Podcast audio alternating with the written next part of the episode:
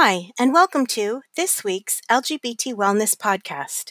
Each week, LGBT HealthLink, a program of Centerlink, brings you a roundup of some of the biggest LGBTQ wellness stories from the past week. Get ready to listen and learn lots. Hi, everyone. Welcome to another week of our LGBT Wellness Roundup.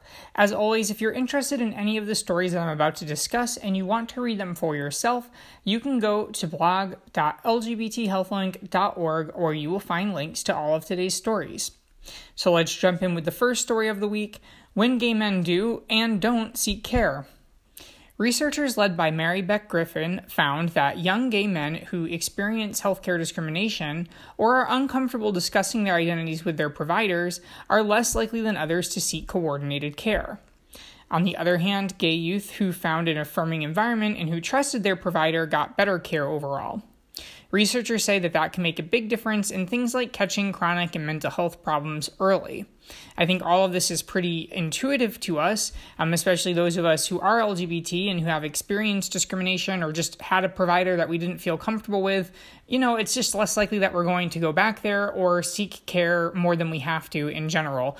But as always, it is very interesting to see all of this being backed up by research, which can help drive change.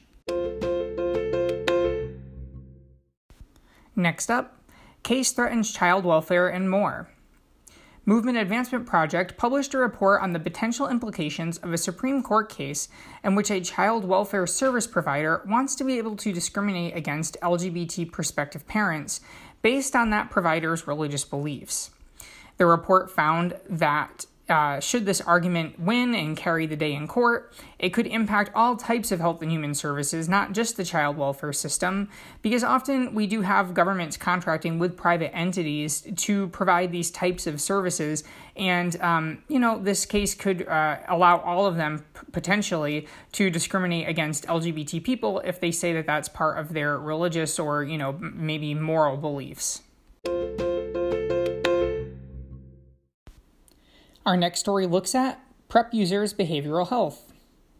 Researchers in Amsterdam, led by RCA Achterberg, found that those starting PrEP, the HIV prevention treatment, had overall high rates of mental health issues, but that these issues did not increase over the course of PrEP use. Furthermore, drug use disorder and sexual compulsivity decreased significantly in the average of 2.5 years for which the study participants were followed.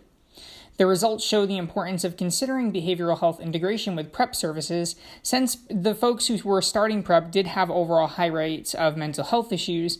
It also shows to me that, you know, at very least, um, PrEP is not having a negative impact on mental health, and it seems to be having um, some benefits, or at least is accompanied by benefits, which could be because people are more connected to care. Maybe it just shows that they were at a place in their life where they were, you know, um, taking taking more care of themselves. We don't know exactly the reasons, but it's definitely a good sign that you know there there do seem to be some positive connections between PrEP use and behavioral health.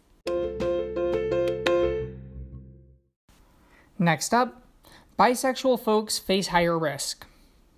A study led by Michael Adelman found that bisexual folks in the UK faced more than six times the odds of engaging in self harm within the past year compared to their heterosexual peers.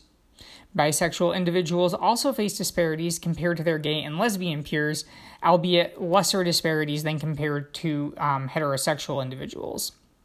Anxiety, depression, and experiences of bullying and assault were factors that were frequently associated with self harm among uh, bisexual individuals. In our next story, rule allowing trans discrimination held off. CNN reported that a court has put on hold a recent federal rule that would have allowed discrimination in healthcare on the basis of gender identity.